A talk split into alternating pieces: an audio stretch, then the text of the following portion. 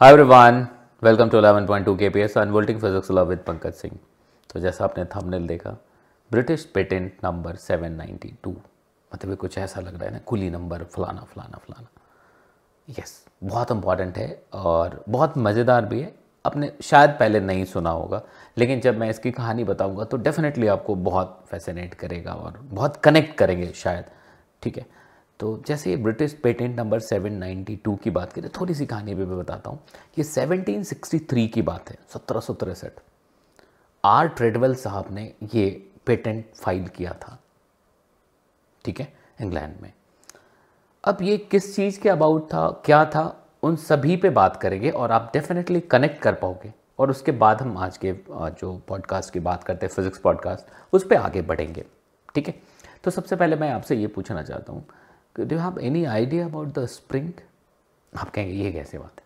Spring हाँ बिल्कुल जानते हैं फिजिक्स में भी पढ़ते हैं हर तरफ़ पढ़ते मैकेनिक्स में कई जगहों पे स्प्रिंग पढ़ते एन एल एम से शुरू हो जाता है एस एच एम तक चलता रहता ठीक है।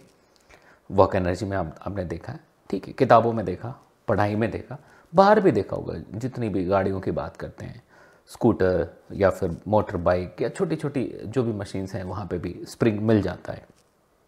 लेकिन अगर कोई आपसे पूछे कि स्प्रिंग का कॉन्सेप्ट आया कब? किसने लाया? तो वहाँ उसके लिए आपके पास कोई सही जवाब नहीं होगा। कि किसने ये कॉन्सेप्ट डेवलप किया, ये बहुत मुश्किल क्वेश्चन होगा मेरे ख्याल से। क्योंकि अगर स्प्रिंग के कॉन्सेप्ट की बात करें तो सदियों पहले से चला, वो बहुत पहले से। बहुत पुरानी बात मतलब आप ये सोच लो, रामायण महाभारत से भी पुरानी बात होगी। जंगलों में जब लोग शिकार करते थे तो वहाँ पे तीर धनुष यूज़ करते थे। तो तीर धनुष में जब तीर खींचते हैं और उसके बाद जब फेंकते हैं तो वो तीर निकलता है किसी काइनेटिक एनर्जी से।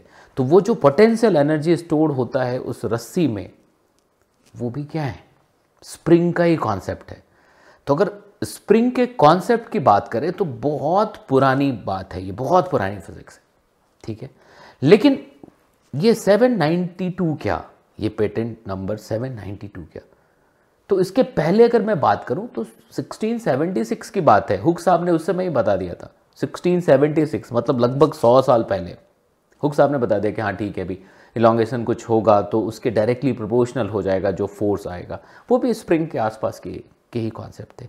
बट ये 792 क्या? तो इस टाइम पे, इस पेटेंट में आप देखेंगे कि ट्रेडवेल साहब ने स्टील का क्वाइल्ड स्प्रिंग की बात की थी और उसका पेटेंट करवाया।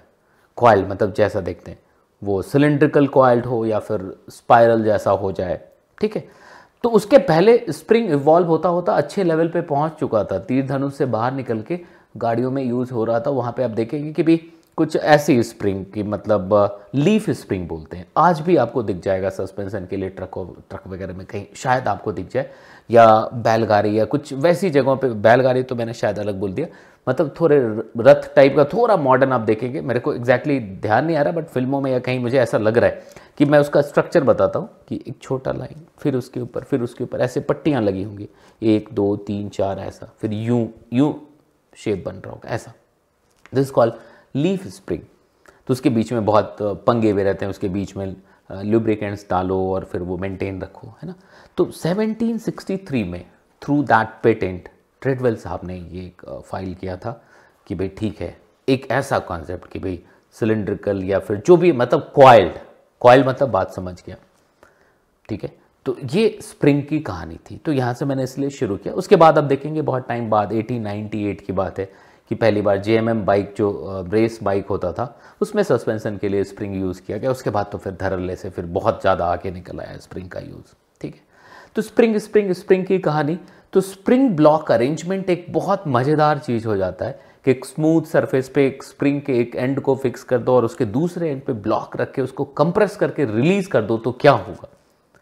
मैं आपको उधर तक ले गया ताकि आप इन चीज़ों को समझो, इनको इज़्ज़त देना शुरू करो कि कितनी मतलब शानदार चीज़ थी ये, लोग ने जब सोचा होगा।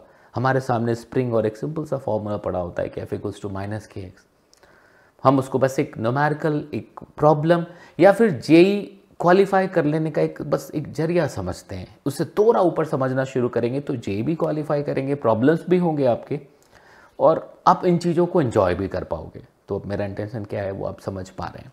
ठीक है? तो अब देखो, कहाँ पे थे हम लोग कि स्प्रिंग स्प्रिंग से ब्लॉक अटैच कर दिया, एक एंड को फिक्स कर दिया है स्मूथ सरफेस है, और हमने अब उस पर वर्क किया ब्लॉक को कंप्रेस किया स्प्रिंग के थ्रू स्प्रिंग को कंप्रेस कर दिया ब्लॉक के थ्रू एंड देन रिलीज़ कर दिया। हुआ क्या? उस पोटेंशियल अरेंजमेंट में हमने वर्क के थ्रू उस स्प्रिंग में पोटेंशियल एनर्जी डाल दी और रिलीज़ कर दिया। तो एक बहुत स्पेशल टाइप का मूवमेंट मोशन स्टार्ट हो जाता है that is simple harmonic motion वो एस एच कर रहा है। तो टू एंड फ्रो मोशन है स्ट्रेट लाइन पे है तो प्रियोडिक मोशन तो पक्के तौर पे है। लेकिन इसको सिंपल ऑसोलेटरी बताने के लिए सिंपल हार्मोनिक मोशन बताने के लिए रीस्टोरिंग फोर्स का होना ज़रूरी है और वो भी माइनस के एक्स के फॉर्म में।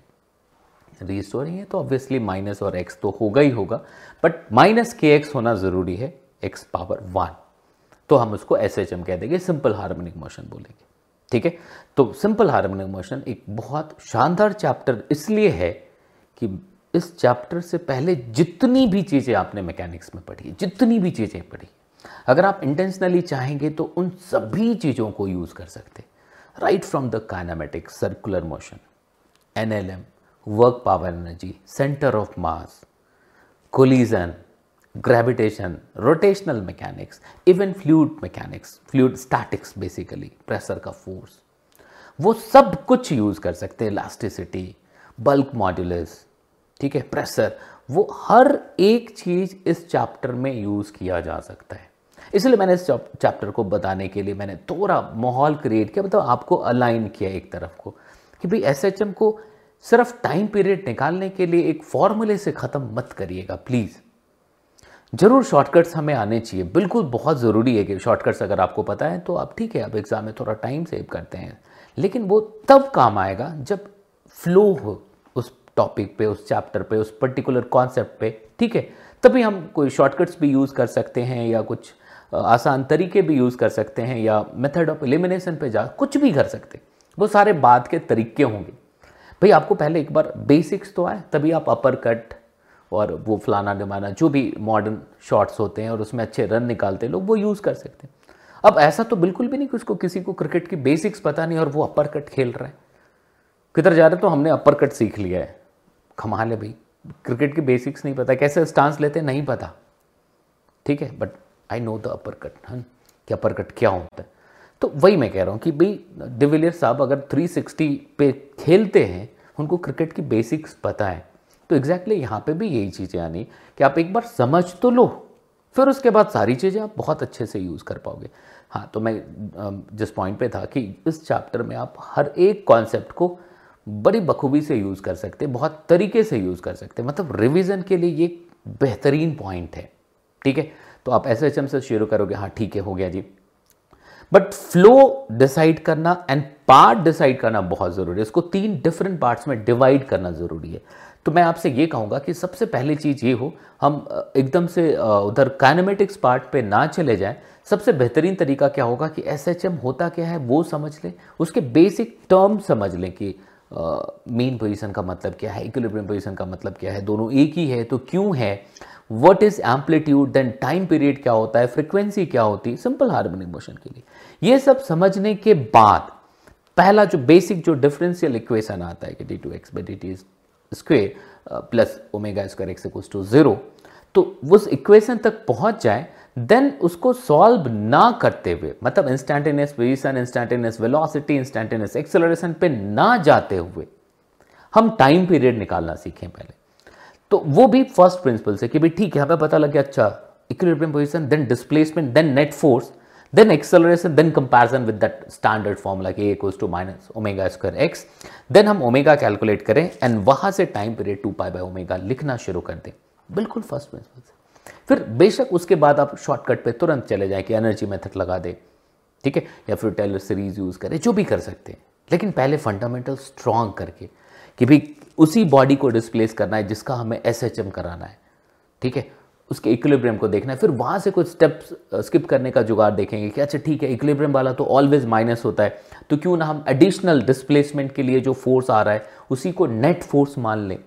तो ये सारे टर्म्स तो फ़र्स्ट फ़ेज़ में मेरे ख्याल से आप ये करिए कि एस एच एम होता क्या है एंड डिफरेंट डिफरेंट सिचुएशन के लिए whether it is from gravitation और द फ्लूड मैकेनिक्स और द कहीं से भी आ रहा है, उसका हम एस एच एम कराएँ, उस पोटेंशियल सिस्टम का एंड टाइम पीरियड निकालें।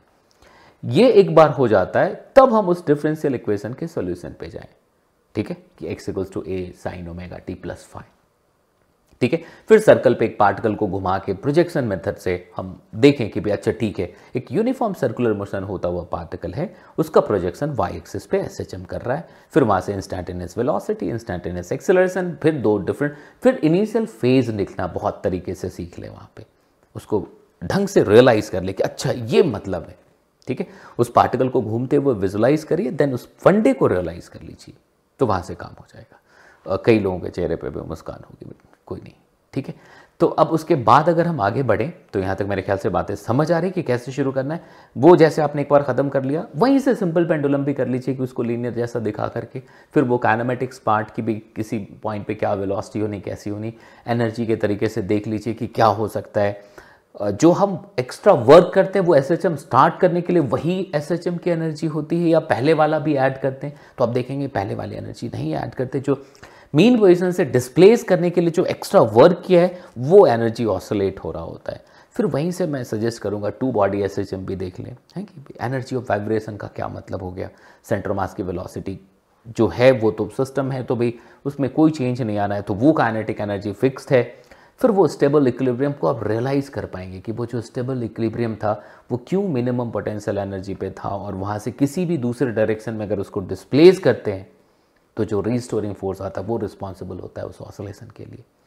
ये काम खत्म करने के बाद तब एंगुलर एस पे पहुँचिए आप एंगुलर एस पे जाके फिर बेसिक तरीके से चलते हुए कि एंगुलर एस के अलग अलग क्वेश्चन अलग अलग सवाल लगाइए। फिर उसका एक स्पेशल केस मतलब फ़िज़िकल पेंडुलम पे पहुंचिए और वहाँ पे फॉर्मूले डिराइव कर लीजिए कि हाँ two pi root I upon M लिखते हैं, फिर उसको कैसे कैसे आप यूज़ कर सकते हैं। तब आपको खबर लगी कि यार, ये जो फ़िज़िकल पेंडुलम है, इसी का आइडलाइज फॉर्म सिंपल पेंडुलम है, जो प्रैक्टिकली पॉसिबल नहीं है। फिर आपको वहाँ से धीमे धीमे समझ आता जाएगा, मज़ा आता जाएगा, ठीक है? फिर आगे बढ़ते चले जाएँगे आप। है ना? उसके बाद फिर जब ये सारी चीज़ें हो जाए कि भाई ठीक है तब कॉम्बिनेशन ऑफ़ एसएचएम की बात कर ले लिसाजुस फिगर वगैरह ठीक है? तो उसके बाद आप एक बार कॉम्बिनेशन की बात कर ले ठीक है? तब एक मेन स्पेसिफिक टॉपिक है जो damped oscillation and force oscillation है ठीक है? uh, मैं सजेस्ट करूँगा कि उसको एक बार देख लें समझ लें बट वो वही बात है कि नज़र में आता है दिमाग में दिल में थोड़ा देर से आता है क्योंकि उसमें बहुत ज़्यादा जा, चीज़ें विजुलाइज करने के तौर पे नहीं रहती जो डोमिनेटिंग पार्ट होता है वो मैथ्स वाला पार्ट होता है। तो आई वुड सजेस्ट कि आप वहाँ पे उठाओ उसको और उससे मिलता जुलता थोड़ा रेडियो एक्टिविटी में मिल जाएगा दोनों को मिला के एक बार सॉल्व कर लो। ठीक है? तो क्योंकि एक स्पेशल केस ही हमें करना होता है तो ज़्यादा मुश्किल नहीं होगा। ठीक है? तो उस पार्ट को कर लीजिए। उसके बाद जैसे ये चैप्टर ख़त्म करते हैं आप मिक्स क्वेश्चन करना शुरू कर दीजिए। डिफरेंट टाइप के क्वेश्चन स्प्रिंग ब्लॉक अरेंजमेंट है स्ट्रिंग स्प्रिंग है अर्थ के बीच में टनल बनाया, जो भी ये पानी लग दिया जितने भी अलग अलग अजूबे से आपको सेटअप दिखते हैं, उसको करना शुरू कर दीजिए। फ़र्स्ट प्रिंसिपल से मतलब फ़र्स्ट प्रिंसिपल कहने का मतलब मतलब कहने के लिए मैं कह रहा हूँ, कहने का मतलब जो फंडामेंटल्स यूज़ करके, ठीक है equilibrium displacement net force acceleration then final answer उस प्रोसेस में आप मैकेनिक्स को रिवाइज कर रहे होंगे। एट द सेम टाइम उसी क्वेश्चन को सस्ते में भी सॉल्व करिए। मतलब कम समय में whether it is energy method और द टेलर सीरीज़ मेथड जो भी यूज़ करना चाहते हैं आप। ठीक है? उसके हिसाब से करके फिर इसको ख़त्म करिए। मतलब ख़त्म करिए तो मैं यही चाहूँगा आपसे कि जब आप इसको ख़त्म कर रहे हो, तब आपको ऐसा लगे कि यार मैंने पूरा मतलब पूरी मैकेनिक्स रिवाइज कर लिए एंगुलर एस एच एम की जब बात करें तो डिफरेंट डिफरेंट सिचुएशन ले बड़े अच्छे अच्छे सवाल मिल जाएँगे आपको डिफरेंट बुकलेट्स में, ठीक है? अलग अलग बुक्स के अंदर। तो ये एक बहुत सही चैप्टर है पूरे मैकेनिक्स पे। एक कहते हैं ना, वापस फ्लो पकड़ लेने का, एक वो डर, एक अंदर सा छोटा सा, किसी चीज़ को खोने का ऑलवेज डर रहता है।